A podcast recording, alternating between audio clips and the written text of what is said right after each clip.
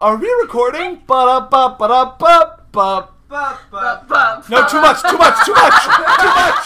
Hey everyone, welcome to Duck Swap Together. My name is Kylie, and today we are going to be talking about comedians who acted in things that aren't just a stand up special. And I'm Josh.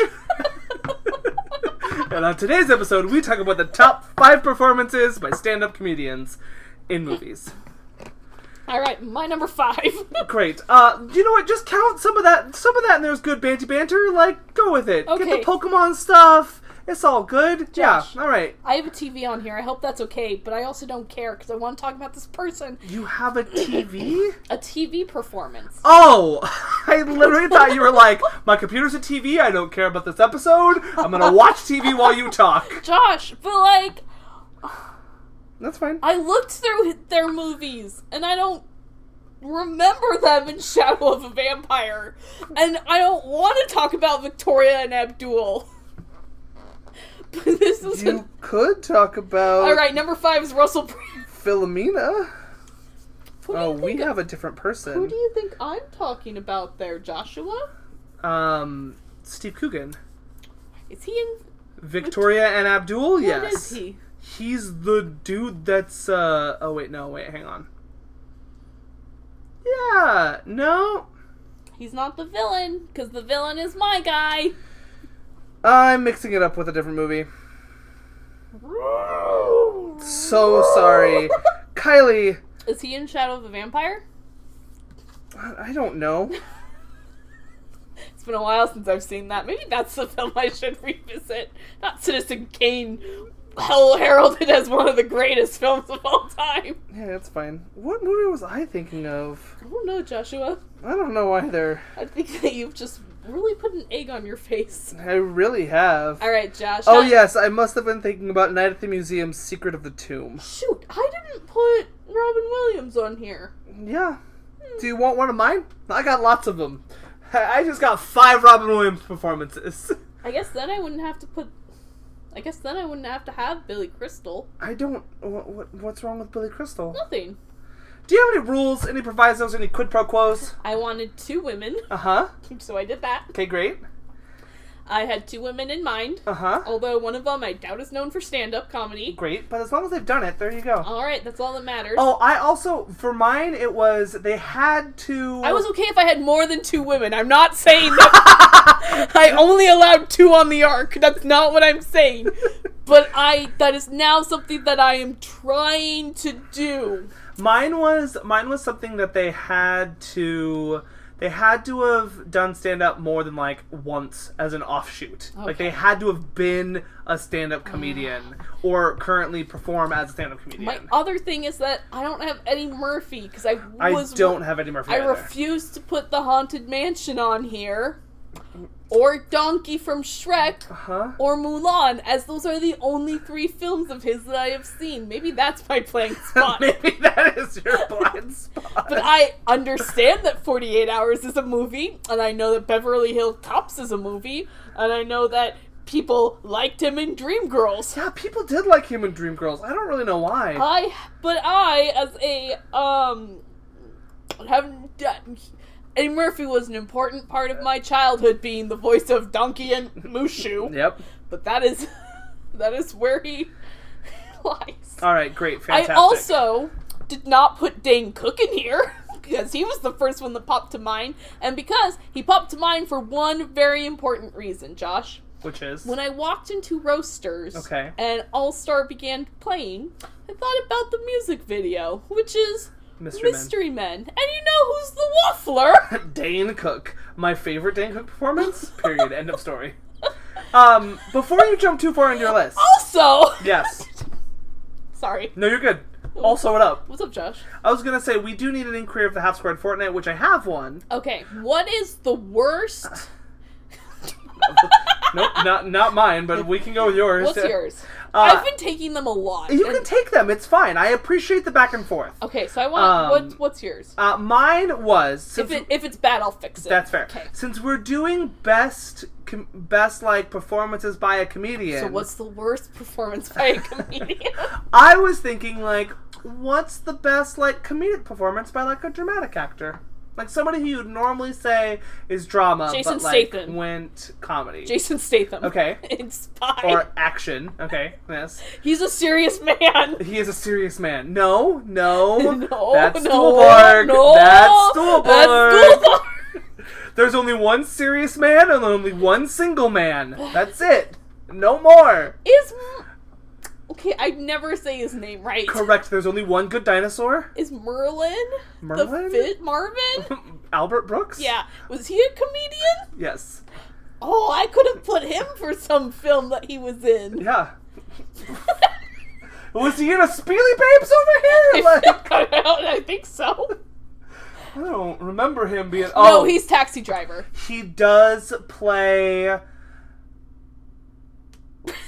Anthony Hopkins' wig in Amistad. Sorry, it's taxi driver that he's in. All right, Kelly. Uh, uh, Statham and Spy. Why? Why is dramatic going? Have you ever ripped your own arm off and then sewed it back on?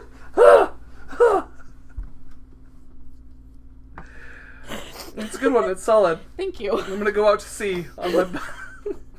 I don't know. He's just... it's good. No, it's solid. Yeah. Okay, Um, I'm trying to think. I'm trying to think of one where they're not playing on their own type because Okay. that's all. He, that's what he's doing is he's making fun, fun of his own character type. Let me think.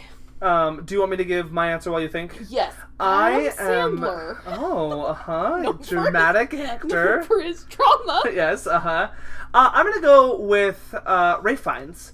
Uh, Shoot, that's such a good one. Ugh, which one are you doing? he's got a couple of them, but I'm gonna go with Grand Budapest. Oh. Ugh.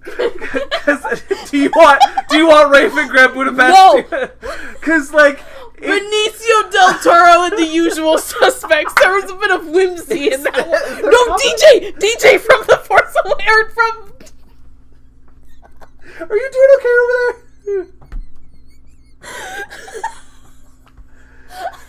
Uh, I really like Ray Fiennes in uh, the Grand Budapest Hotel. I think it's it was such a surprising turn for me that he was just he's still as committed and as wonderful in the role, but to just see him take that and play it for comedy and to play it for just everything that it's worth. I uh wonderful turn as Lorenz Lorenz in Hail Caesar, also a great comedic uh, part for him. But I just feel that because Grand Budapest is such an all-encompassing performance, and it's him and Tony Revolori, uh, their chemistry together make that film work. And so yeah, good old good old Ray Fiennes in the Grand Budapest Hotel. You can stick with Statham. I don't know. Benicio del Toro. in the Last Jedi. Benicio del Toro in Traffic. I don't think that's a comedy. It's not. But DJ's weird. I'm sorry, I just looked at him and I was like, that's a man without whimsy. Daniel Craig in Logan Lucky. Joe Bang. Oh, that's a good one. That's a good one too. That is a good one. Uh-huh. Yeah, I don't know. Josh, I don't like things that are humorous. I'm so sorry. I'm gonna get you to like a comedy at some point. I do. It's called Little Miss Sunshine. And dodgeball.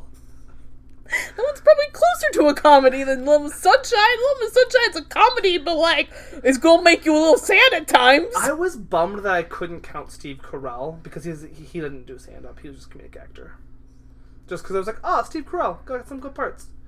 We definitely would have been talking about Little Miss Sunshine. Has don't- Tony Collette ever been funny?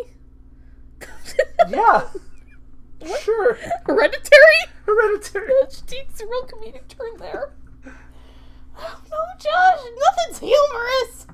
Anthony Hopkins in The Silence of the Lambs, that's funny. I mean, Josh, I don't- Sure. I don't know. I don't know. Ted Levine in The Silence of the Lambs. I mean, That's not funny. oh, so sorry. So sorry. Too far. Too far Far with the too bit. far.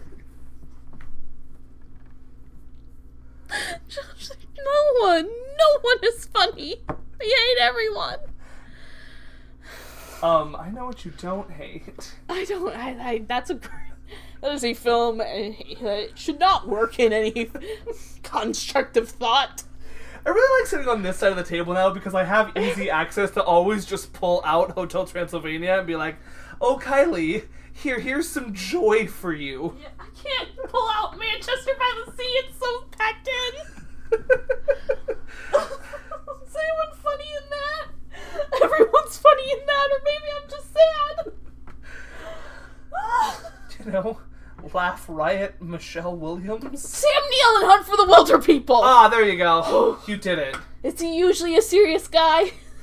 Uh, listen, my context of Sam Neill is Jurassic Park. Jurassic Park. Hunt for the Wilder People. Uh, there's some weird romance movie where he's like some young girl's dad, and he's like, "Listen, low class boy, you can't date my daughter."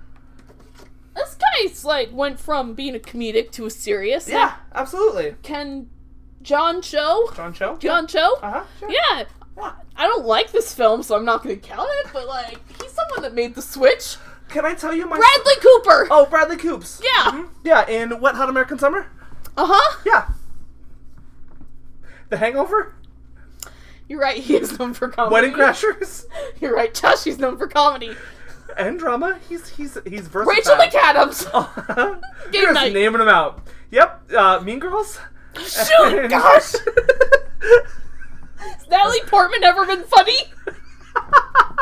yes. Oh my gosh. Here's what you need to do. You can't do it on mic, but you need to Google and listen to the Lonely Island Natalie's rap. Natalie Portman raps. It's the best. It's amazing. That can be Here your we go. answer. Here, I know, I have Okay. it. I finally have it. Thank you. Okay. Thank you, love. Ewan McGregor. Uh-huh. Uh, Trainspotting's not a comedy, right? We No. all agree. Okay, it's a tragedy. Trains. Okay, so Ewan McGregor Are you gonna go with in train spotting? No. Oh, okay. in "I Love You, Philip Morris." Is that a comedy? Uh Uh-huh. huh. Okay. Nice. My favorite Jim Carrey performance Whoa! Whoa! Whoa! that did not make this list, as I don't know if it's his best. I mean, it, could, it doesn't have to be his best. It's yours. It's your opinion. Put him on there. Josh, I went a different route with Jim Carrey. Okay. I also have James Carey on my list too. Uh-huh, No worries. For Dr. Robotnik. Yes, absolutely. Um, can I tell you my small? Sorry, he's not Robotnik. Sorry. Sorry. He's Eggman. Can I can I tell you my small celebration for Kumail Nanjiani? Um, uh, Kumail does not make my list, though I pr- probably should have, would have, could have, but I didn't because I feel like I talk about Kumail a lot. My small celebration for Kumail is this: he has a bit early in his career where he's walking down the street and he gets called Call Pen, um, because he's like the most famous um, a Pakistani actor at the time. Uh, he's like, I just want to be so famous that at some point somebody calls somebody else Kumail Nanjiani, or that I'm walking down the street and somebody calls me Kumail Nanjiani, and I can be like, Yes, I am Kumail Nanjiani. Thank you very much. I think he's done it. I think he's got to that point in that bit. I'm just really proud of him. Like, Kumail, I, I like I, I I like him. I've seen him a lot do his stand up live. I've watched him on like podcast tapings. I just I'm a Kumail fan. Like, good job, buddy. You just seem like a good dude. That's my Kumail celebration. You know, I've only seen three of his films. If I don't, if I discount Lego Ninjago, Uh huh. He, he does have the best joke of that movie. sure, I've Yes. seen three films that he is more featured in. Uh huh.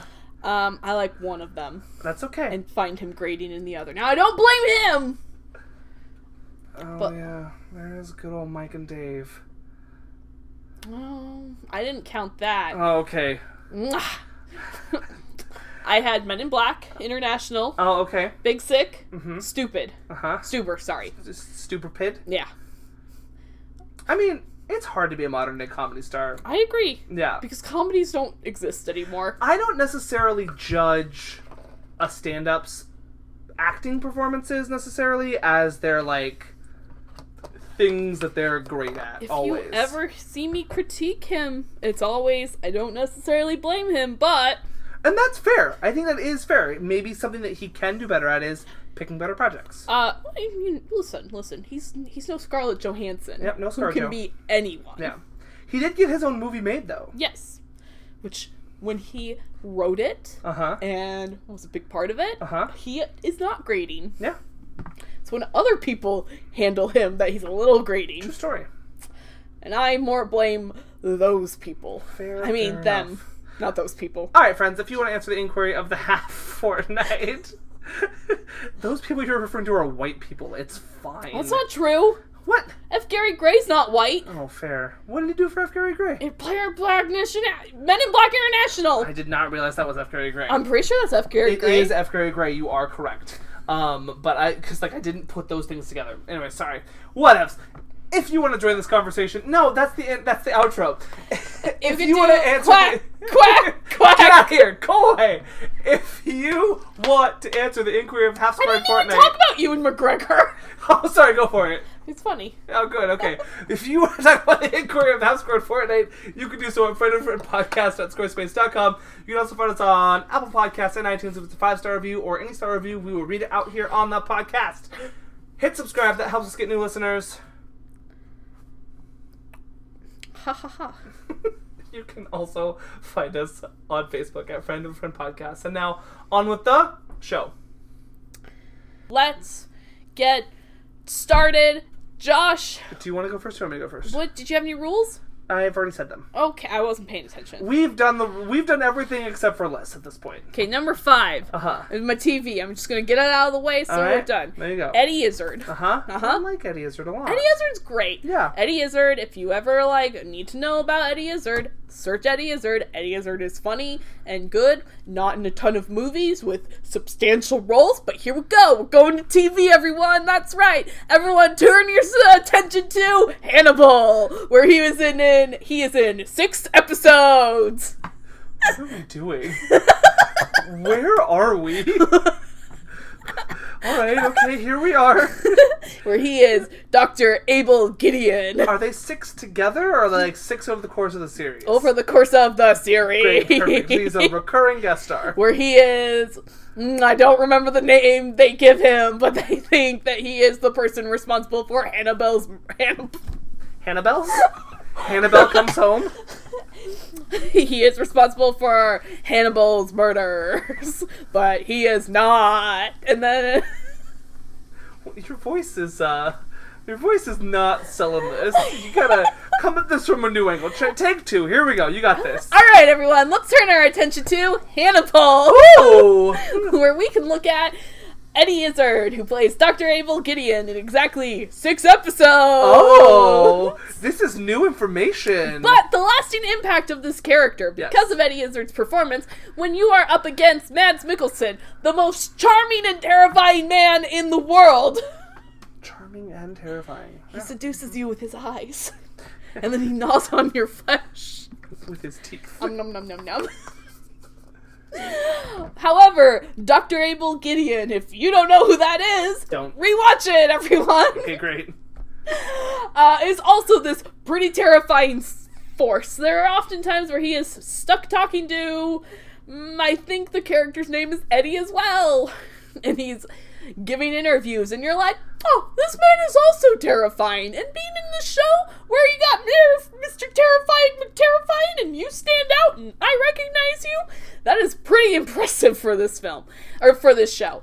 Having only been in six episodes over the course of three seasons, he's also a very important character with that lasting impact, and they keep bringing him back. And to the point where, spoilers, when his character is no longer there, you're kind of like, I miss Gideon. Aw. It's fun times. He call he. It's fun to have him to have a foil for Hannibal and a foil in a way where the two people understand each other in quotations and have some form of I don't know, like respect in the most grossest terms. But it's interesting to watch those two interact because Hannibal, he only. Gosh, I've called him Hannibal twice. He's o- Hannibal creation? He's only got Will Graham to talk to, and Will Graham is a sad puddle. Who, who's Will Graham? Hmm, Josh, Okay. I need you to help me out. Okay, all right. He, Hugh Darcy. There we go. Oh, Dancy, okay. Darcy, Who Dancy? the guy who's in Late Night. Dancy. Okay, Yeah. he's also in Ella Enchanted. Yes, Dancy. That's all he's in. Man, he's having a resurgence. He was in a television show f- a few years ago, and late Another night- television show, What's his other television show? The Path. He plays a cult leader. Oh, yeah, typecasting. Uh, but Eddie Izzard, I don't know, important person in our lives. I wanted to find a way to get Eddie Izzard onto my list, and I'm and glad it that is you did. very It's- hard. His film roles are not that Memorable. spectacular. The one that sticks out the most to me is him in Mystery Men. Um, and he plays um, Greg Kinnear. No, not Greg Kinnear. He um, plays Greg he Kinnear. plays Greg Kinnear. Uh, Jeffrey Rush's like head henchman, like he's like the leader of the disco mob, and he's hilarious, like spot on good, but like that's not the that's not a great performance. Like it's just him being awesome. Mm-hmm. So yeah, it was difficult to find a good Eddie Izzard like role. So I'm glad that we just found a way to feature him. Nice job. There we go. the role that he's probably had the most to do in is honestly Victoria and Abdul. Abdul. Abdul. Uh huh. Abdul. I don't remember the name. I'm so sorry. Victoria and Abdul. You Abdul. referenced it earlier this episode. I know, but like, I'm sorry, everyone. It's okay. That that movie's boring, and someone peed in the theater when I watched it. Yeah, that was that was, that was an adventure for you someone sat right next to me. in a mostly empty theater. Yeah. The Annabelle creation seating was getting frustrating. Annabelle comes home. Uh, it was frustrating. Like we were like, yeah, great, we got our spot, and then like it just slowly started filling up. Like there was there were so many people in that theater Yeah.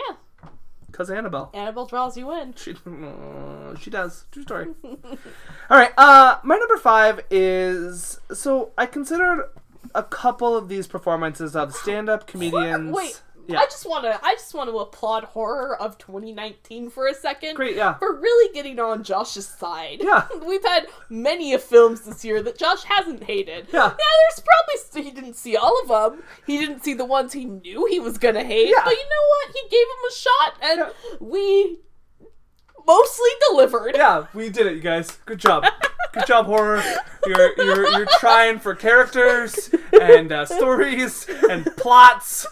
And uh, not just jump scares. You and might just get stabbies. Rookie of the Year horror. Ooh. Brr, brr. No, I feel like this is like comeback player. This is like comeback. Like here we go. Come on. Rooms and scream like it's never come back. Yeah, there you go. Yep. Um, you know, just the Vivitch had a real good week. It was fine. Uh, just keeping the metaphor going.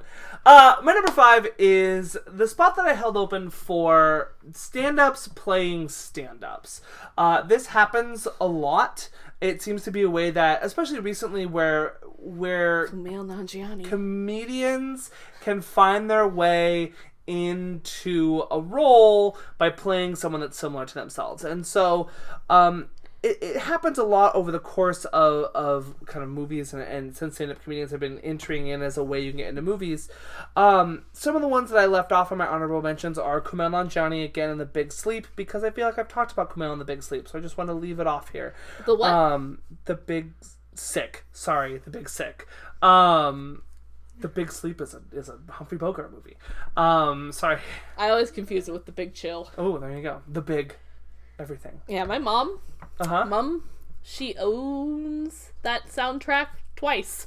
She has two different copies of that soundtrack, It is. and that is my connection to the big chi- big chill. it is a well loved film.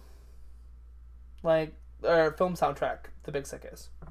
Like lots of people are like, yeah, this one. I was like, cool. It's music. It's not bad. I agree with you. Anyway, uh, I also considered Jenny Slate an obvious child for this spot as well, um, because I think that she, I, I really like Obvious Child and just enjoy trying to like reference that movie whenever I can because I think it's a, a lesser seen film. I think it's streaming on Amazon um, because I think it's a Prime movie actually, but uh, it's her in dealing with like this relationship, but also in dealing like with like what happens when you actually have to get an abortion and it's like a real kind of look at like how these two people could still have a relationship beyond that and as well as like it's just it's a really good movie and it it, it finds the humor in that situation also which I, I really appreciate its honesty. But the one that I went with, my number five, um, is probably the most personal pick on my list, um, and that's Mike Birbiglia in Sleepwalk with Me.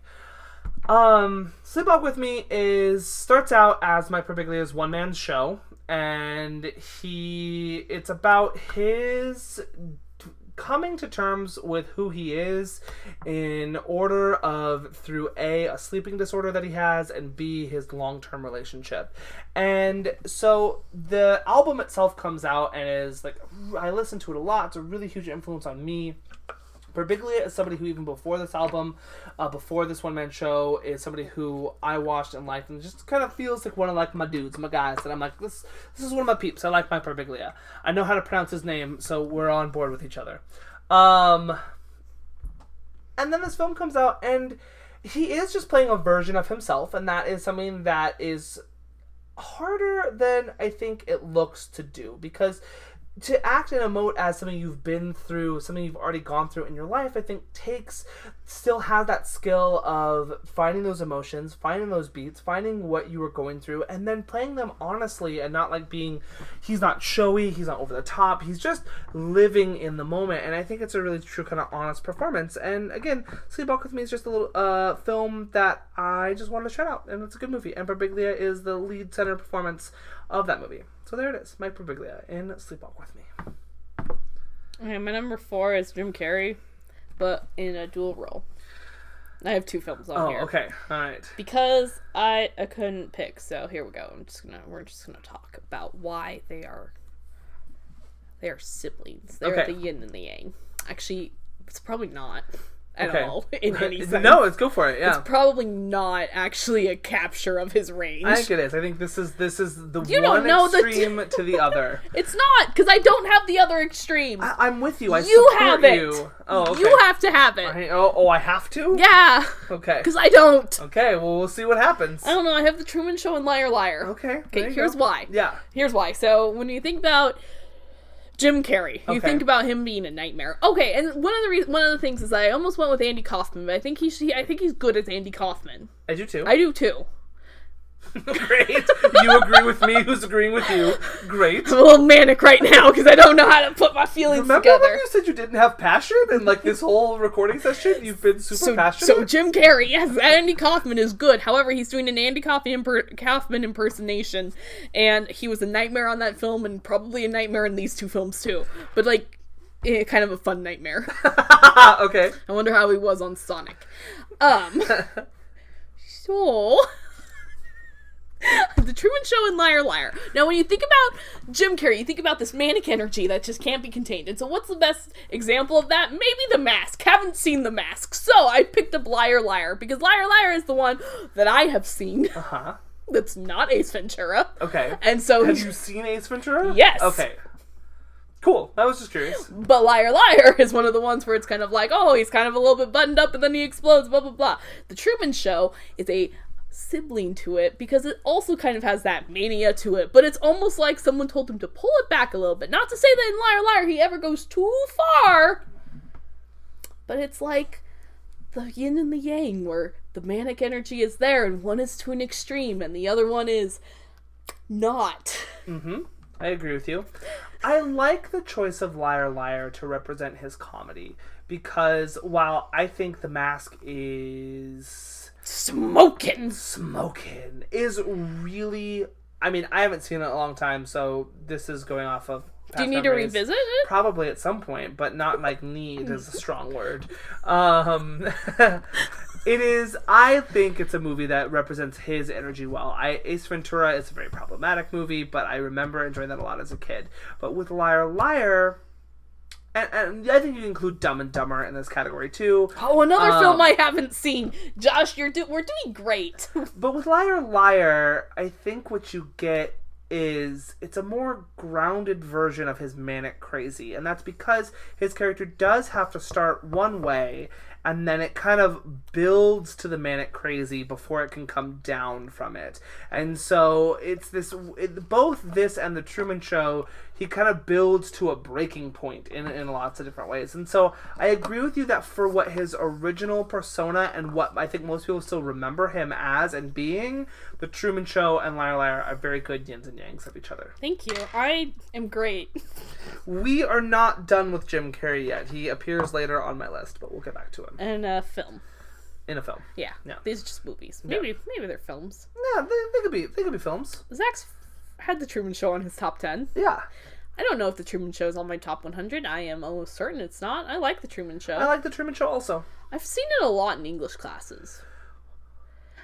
Why? I don't know. Okay, great. There was always an assignment attached to it, but I don't remember what the assignment was. It's not like it's that intellectual of a film. It's not even the most intellectual Peter Weir film. We're teenagers. Baby steps. Dead Poet Society. Yeah, you watched that in ninth grade though. Oh, okay, fair enough. I watched that in an English class too. Why don't we teach books in English class anymore, everybody? I think that they showed it to us so that we could think like our English teachers are cool.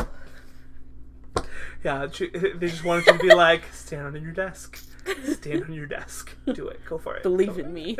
Stand up for me. Do it. All right, my number four is I also felt that it was important that I wanted to get a female performer on this list as well. Um, and so, and I also wanted to represent, um, these happen to represent two things with this because I also wanted to represent animation because I feel that a lot of stand-ups get a lot of breakthrough in animation and they have some of their better performances in there i've got some of my honorable mentions for this category um, it would include um, patton oswalt in ratatouille um, w- and then would also include like a billy crystal in monsters inc um, and just other Billy things Crystal and analyze that, this, and I analyze this. that's not an animated movie. He know. might give an animated performance, but you know. Uh, but the one that I went with is Amy Poehler in Inside Out, and Amy Poehler. Mm-hmm. I Yeah. also have an animated film on here, but I think I went for the exact same coin as you, but just a different person. Oh, interesting. Uh, Amy Poehler in Inside Should Out. I make it my number four? it? Your number three? Yeah. You've already done your number four. It's originally my number one. that coffee is kicking in real strong. I know, it was like halfway full and now it's almost gone. Yeah, like Kylie's gonna go run a marathon after this. She's gonna like Pokemon Go it all night long. Um, you know, make, leave it your number one, whatever. Um, Amy Poehler in Inside Out, I think, is the Amy Poehler is the heart and soul of Inside Out. Uh, she is the character that, while there's a lot of lessons learned in that movie, it is her arc and her journey that helps carry us through it. And to be able to show such this range of, no pun intended, emotion, um, within just using your voice is such an amazing skill set. She creates this character who is originally fun and bubbly and only sees the world through one way and one lens, and that's the way that the world needs to be. And through her performance, we start to see this character find that like within joy there is different layers and levels to that and it's one thing is only good if it's countered by another thing. So one emotion is only good if it's countered by another emotion. And the the journey that she takes with sadness with Phyllis Smith, I think that who also gives an equally wonderful performance in the movie. Um, together they create this beautiful arc and journey. But it's the that to me what I always come back to with Inside Out is her f- performance and her voice and the way that she just carries that whole piece. And so yeah, Amy Poehler as Joy in Inside Out. Number three, Lily Tomlin as grandma. Uh, and grandma. This is one of my honorable mentions. She's great. She's wonderful. Okay, well, Josh, what's your number three? Wait, you gotta, you gotta, you gotta give some some more things there. Why? You went all off on like Jim Carrey, but this one you're just like Lily Tomlin exists and is better than Carrey. Bye. she is. Joshua, she's there. Great, shows up, is in a movie. Uh, Grandma is one of those feminist films that comes out that is uh, very much under the radar and nobody sees it but us. Yeah. Yeah! Um, however, Lily Tomlin's performance in it as this grandma who's just trying to do best for her granddaughter is very heartfelt, with perfect comedic timing when it needs to be, with very sincere heart when it needs to be, with a sense of seriousness, but also with a sense of joy and happiness all mixed into it. Lily Tomlin gives a very great performance as a loving and caring grandmother and is very tender with specific moments to her with her granddaughter, but is also very much like, well, you've made a like you're kind of dumb, but it's okay. We're gonna fix it together. Yeah. Um, but then also like when she needs to be, she's a mountain lion to protect her granddaughter, and so like in both cases, um, she plays this character who is not particularly has her life together, but however, but when you're watching her, you're just like rooting for this person. You're just like, yeah, mama, mama bobcat, protect your cub. Yeah, I love Tomlin in this role, and this is something that Tomlin brings to a lot of her roles is that it is for a stand-up comedian or for an actor in general, she's very good at grounding a character in an honest in an honest place. Whether that character be a little bit over the top or not, or whether that character be in a weird situation or like in Grandma, a very real grounded situation, she allows all of her characters to always seem like they just have this solid foundation in who they are. They're confident in what their place is in the world, and they're going to move through it in that in that sense. And you don't question that because Tomlin is just so strong in her choices and her layers and her levels and her conviction. It's just it's she is a wonderful performer to watch. Um, and Grandma is a is, is a, a very recent excellent example of it um, of her and her performance. I also had her performance in Nashville on here. I think all those things are true about that film too. And Spider Man into the Spider And Verse. Spider-Man and the Spider-Verse, of course, and uh, her television. If we're counting TV, she's Frankie great on The Grace. West Wing. I'm gonna give it to Sally Field. Okay, But that's not a that's not a spite on Marissa Tomei. It's Okay. a spite on Marvel for never doing anything with Aunt May. I don't think that Field got anything to do either. Oh, there's some moments where she yells at Peter and you're like, "Yeah!" but in a loving concern. I will say that for I agree with you that Tomei has nothing to do. Mm-hmm. However, with having nothing to do, she creates a more memorable relationship to her Peter Parker than Field does You're to right. Andrew she Garfield. touches Andrew's shoulder in Endgame. Oh, spoilers! Oh crap! Don't spoil the Endgame. Yeah, you've only seen it four times, Kylie. Three. 3 Mhm. Didn't you went? Oh, okay. In my brain, you saw it twice. No, we've never. s- previous. No, you didn't want to go see it with me. What do you mean I didn't want to go see it with You you? wouldn't go saw I, it with other people. when when was I not gonna go see it with you? I don't know, Josh. You went with two other people, and then I said, "Let's go see it again." When we recorded the episode, and you're like, "No, I need a little bit of break. It's a three-hour movie. I've already seen it twice." Fair. I'm sorry. I'm so sorry. Who did I go with to that movie? Anne, Oh, okay. I don't know who you went the second time I think with. I went alone.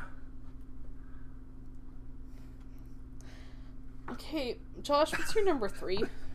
Um, my number three is okay. So three people kind of instantly came to my brain about this, and my number three is one of the first ones that are there. I think one of the first actors that I like recognized in my brain that was a stand-up comedian and then is acting now is Steve Martin, and so I couldn't.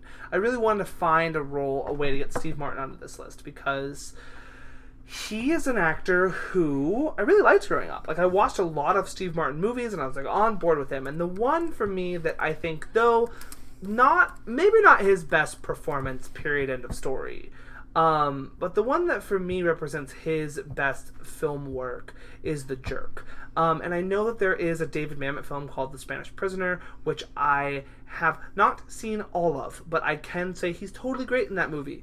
Um, it just I wanted to represent what I think Martin represents to a lot of society, and so I went with the jerk. And the jerk for me is this encapsulation of what makes Martin this really kind of audacious, absurdist comedian. And it starts out with him, um, and his character is the title jerk, and he's a jerk out of ignorance and he just doesn't learn or know and he doesn't engage in the world in the way that the rest of us engages with the world and that allows us to see things differently and see them through a skewed point of view, which is where the humor and comedy comes from. And I think that really represents a lot of the absurdist comedy and some of the more out there stuff that Martin does and what he represents. Now, he's got a lot of very basic ground stuff. He's a guy with a banjo and plays songs, and it's all kinds of silly, also. But silly is is a part of the Martin package, but it's not the entire package. And as he's grown up, he's he's just come to be kind of like I don't know. He was kind of like just America's goofy dad, you know. We're like, yeah, goofy dad, father of the bride, woo, good times, Everybody everybody. doesn't. Um, yes, when you you know. were really sad, when I thought that was a stupid film. Wait, what? You've defended that film on this podcast, Oh, Joshua. it's fine. It's yes, it's not terrible. It's a terrible film. Is it worse than Cheaper by the Dozen two? You think I went back? I mean, I did. Hmm. Not worth it. Hmm. Eugene Levy didn't didn't add more to the, to the franchise. When does he ever? I mean, there are times. Uh, the Christopher Guest films, Eugene Levy is great. Hmm. Oh, oh, there's some shade being thrown on Eugene over I'm here. not saying anything. You're just like you're like you're thinking about the eyebrows, and you're very sad about them. Hmm. Hmm. Indeed, but Martin, but Steve Martin, yeah, I like the jerk. I think if you're not familiar with who Steve Martin is, the jerk is a really good way to in, be introduced into his style of comedy, what he does, and who he is. Yeah, the jerk. It's one of my favorites. One of my Meh. favorite movies. At one point, was in my top 100. I'm not sure if it's there anymore. I don't think it is, but at one point it was. My number two is Robin Williams. Yeah, good old Robbie. Cool. Yeah. Just period. End of story. Yeah. Um, I kind of also like uh, uh, we uh, spoilers. We're gonna get to Rob Williams later on my list too. Uh, I also just want to be like him. Period. End of He story. should probably be my number one. He's probably the correct answer. It's not the. There's no correct answer. It's There is. it's an opinion. Yeah, and his is probably the best. His Listen. entire, his some of his filmography. You could do your one now, and then we could just flip flop it if you really Poets wanted. Society's good.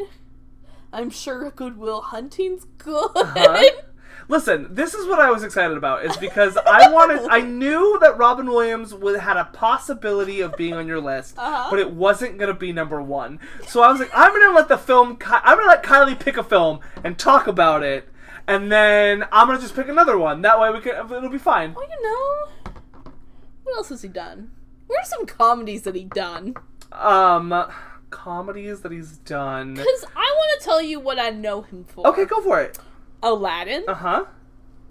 Dead Poets Society. Uh huh. He's in Goodwill Hunting. Yep. Uh, Jumanji. Jumanji. Of course, Jumanji. I don't need that. Hook. Hook. Mm-hmm. Don't need that. I'm sorry. No, it's- n- no shade on him, Uh huh. but they're not going to make my list. I mean, listen, I don't. He's not the problem with them. There are there are like World's greatest dad. there are more, but I don't necessarily like. Uh, Mrs. Doubtfire is not making my list, but that's a decent movie that he's in. That's a terrifying horror film. it is a terrifying horror oh, film. I'm going to talk about One Hour Photo. Oh, okay, great. That's that was never gonna make my list. So great, go for it. No, it's not my number one. my number one is Dead Poets Society. There you go. Because we gotta show why English teachers are cool, and you know John Keating's over there, and he's this heartfelt performance, and he cares about the children and wants them to think for themselves, and you really believe that he wants them to think for themselves.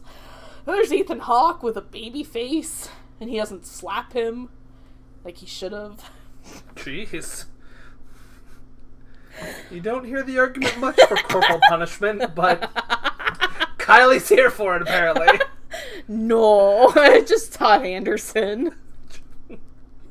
Just Ethan Hawke. Um, I feel like this is just a film where uh, he he brings in a lot of he he grounds himself in this person who probably to the eyes of the to the eyes of these students is a manic person because at this boarding school that they're at they're not allowed to see anything that's outside of the box. And Right. he comes in as that force.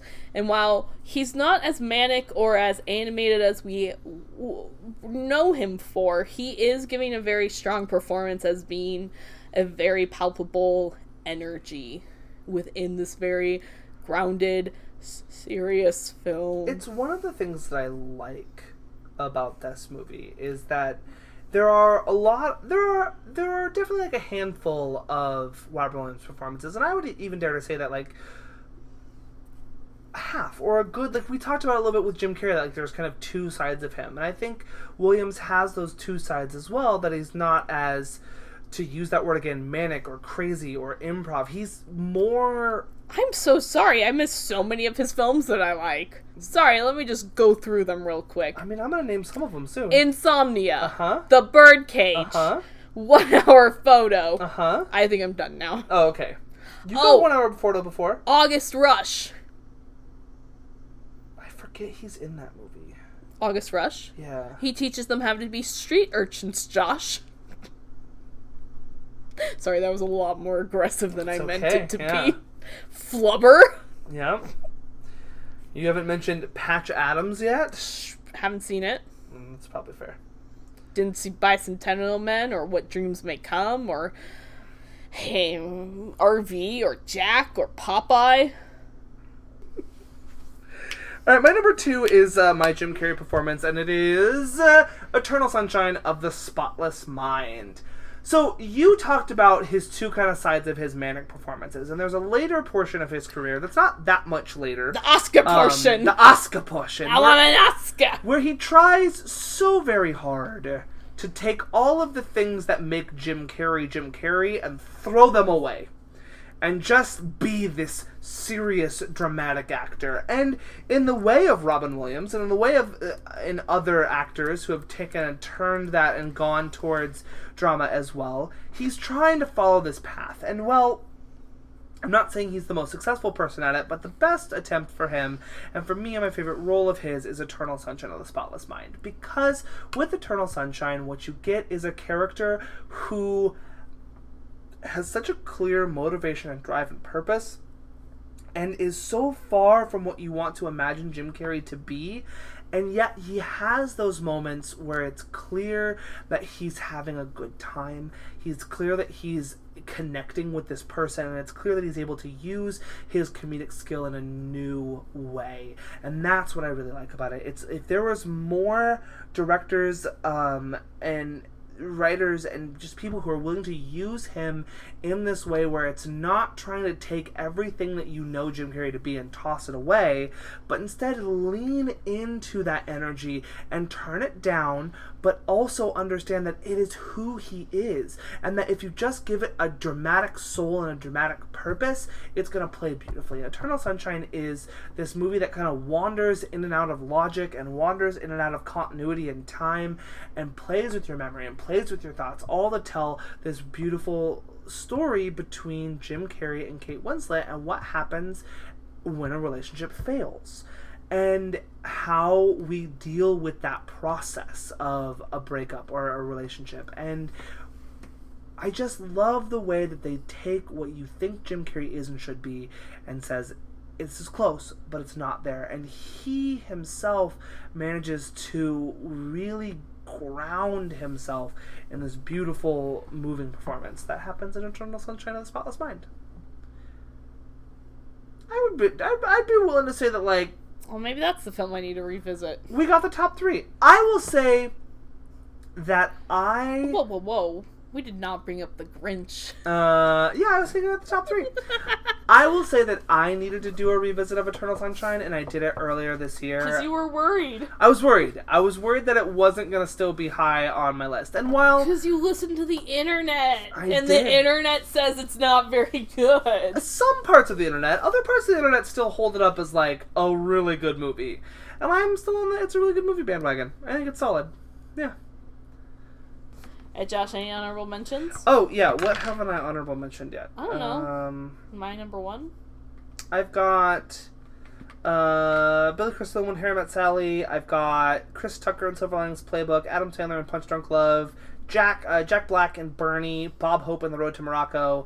Uh, and mine that I ruled out, I forgot to mention this earlier, uh, Whoopi Goldberg and The Color Purple. And I only ruled out that because we ta- we have a whole Spielberg episode and we talk pretty pretty about her performance. But her performance, excellent in The Color Purple. Okay, my number one Uh huh. No, my number one is Ellen DeGeneres and Finding Nemo. Nice. Yeah, thanks. That's good. Good call. She's in it. She's in it. I don't know why she's not your honorable mentions. Thought you loved that film. I do love that Thought you film. liked her performance. You know what I forgot Ellen DeGeneres was? Stand-up A comedian. stand up. Yeah.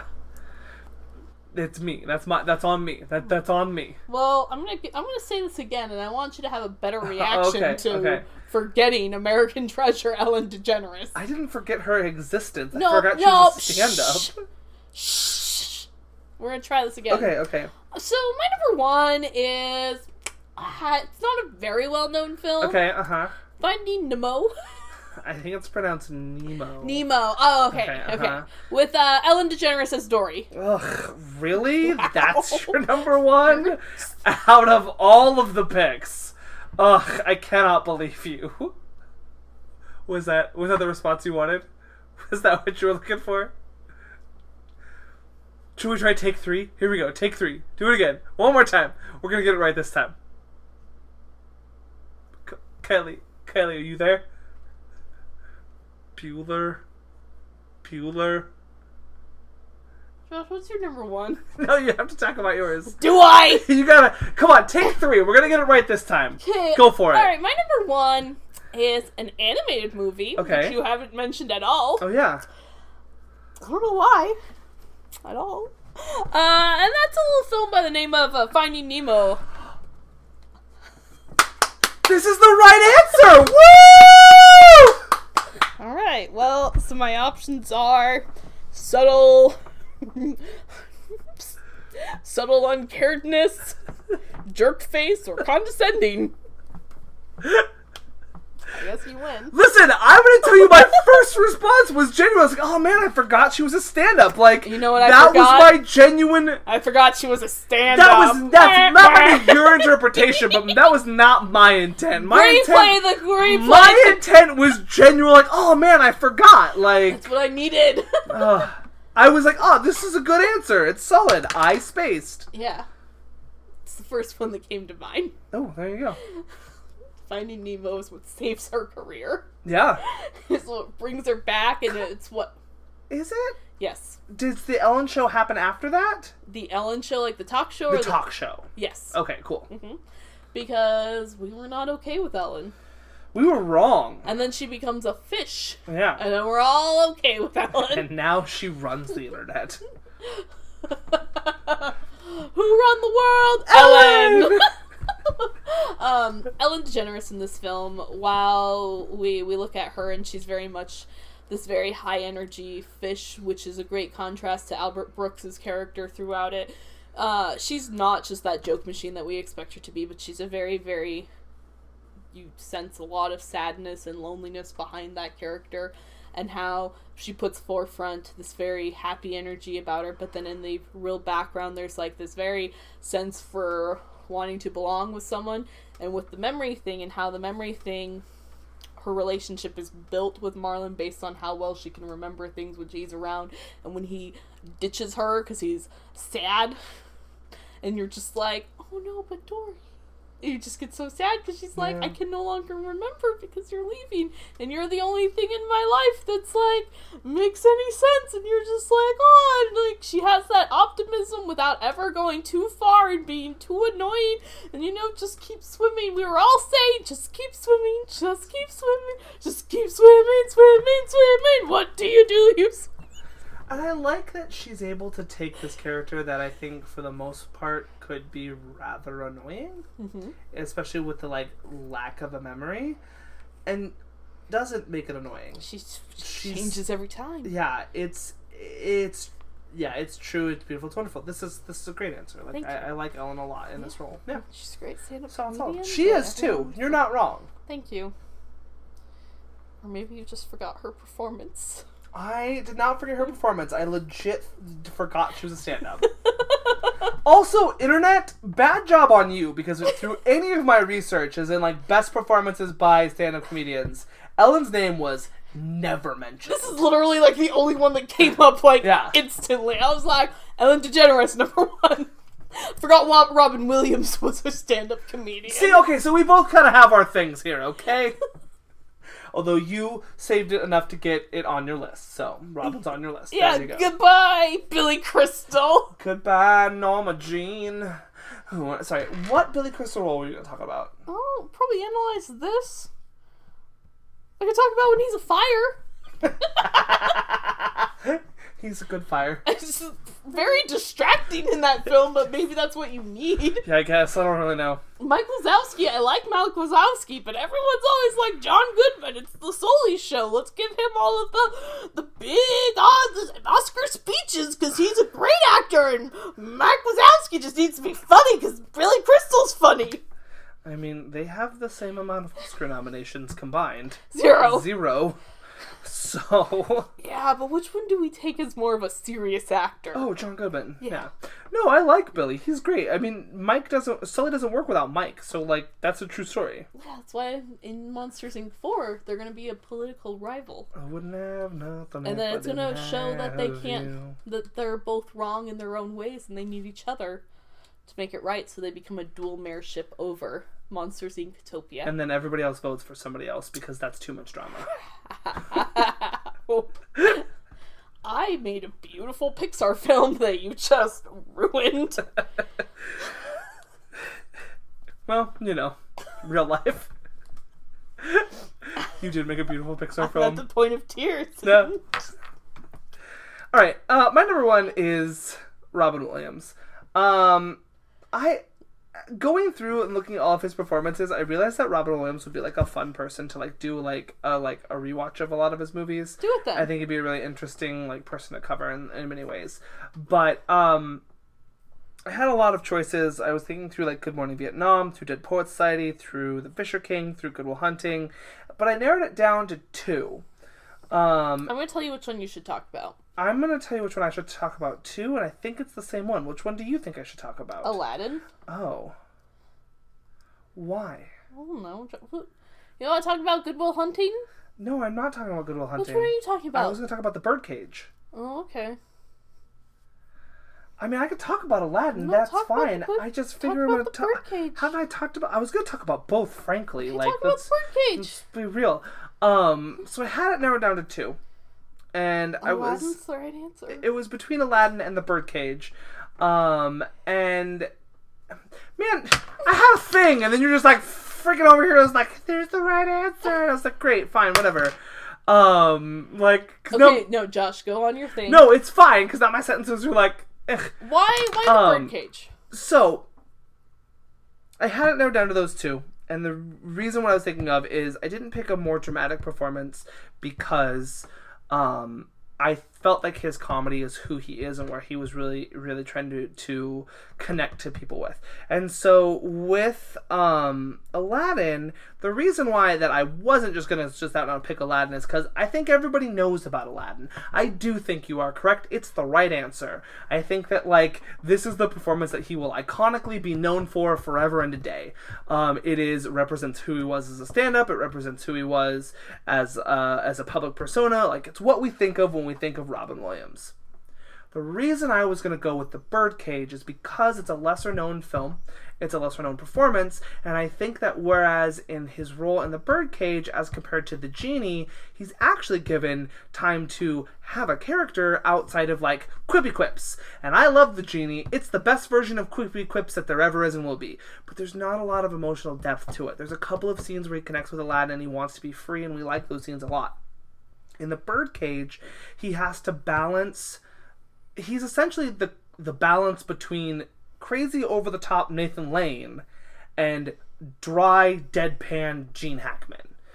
And he has to be on both ends of this spectrum and it's really this amazing performance where you get to see him kind of doing his best dramatic and comedic things all in one mo- in one film and it, it it i also think that like the birdcage is just a very underrated underseen film that is funny and i just want to highlight his performance in there because it represents him all around you are correct and my sentence was going to be aladdin is the right choice for robin williams i think that is his most iconic and best performance but i just want to talk about the birdcage because i don't think a lot of people do You know, that Dan Futterman.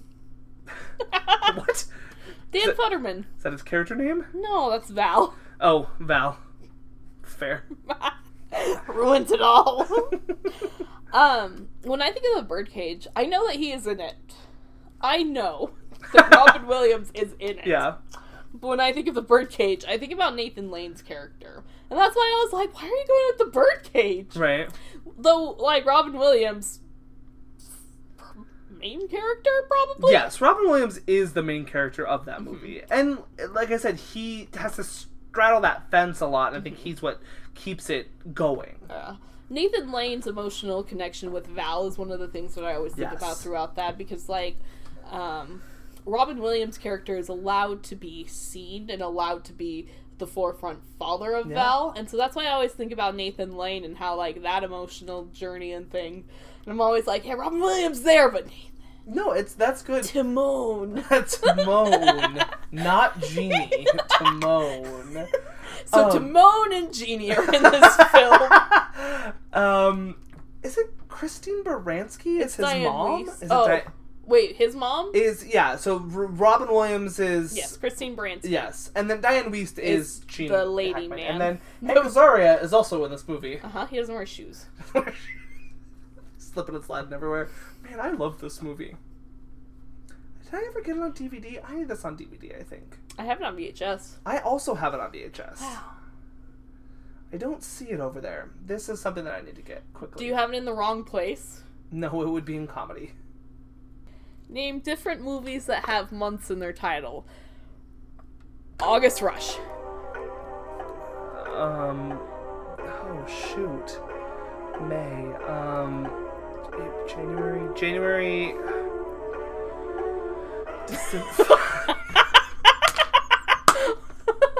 I got none apparently. Cold in July is one I had. June Bug. June bug's a good one. Um.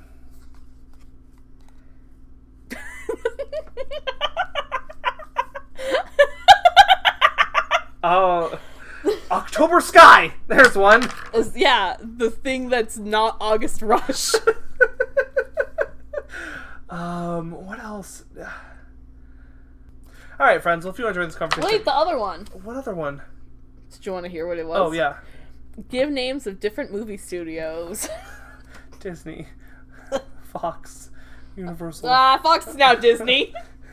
Universal, Paramount, uh, Sony, Columbia, Josh, RKO, I um, Marvel, A forty two. uh, A24, Annapurna, I can't even do that. Bleecker Street, Bleecker Street. Yep, hmm yep. Studio Canal, DreamWorks, BBC. Blue Sky. Uh, yeah, look at you. I mean, listen, that's a subsidiary of Fox, and you already told me that Fox was blah, blah, blah, blah, blah, blah, blah. Okay, Pixar, it's Disney. Lucasfilm. That's also Disney. Oh, well, then so is Blue Sky. Yeah, I didn't argue. I didn't try to take it back. Fox Searchlight, Disney, What were there any other months? Bloomhouse, Blumhouse. Blumhouse. It's sorry. not Bloom. I thought it was. I'm Blum. sorry. Jason Blum. Jason Blumhouse. All right, friends, if you enjoyed this conversation, and why wouldn't you? You can do so at friendofafriendpodcast at squarespace.com. You can also find us on Apple Podcasts and iTunes if it's a five star review or any star review, as well as hit that subscribe button. You can also find us on um, uh, Facebook at Friend of a Friend Podcast. You can find us on Twitter at TWT underscore. TW. DWT underscore podcast. Yeah, born on the Fourth of July. Ah, there you go. YouTubes. Ducks Watch Together. Tumblrs. Ducks Watch Together. Letterboxd. Darby ACT and Kylie Gallisher. Thank you so much for listening. I've been Josh. I'm Kylie. quack, quack, quack, quack, quack, quack, quack. The Ides of March.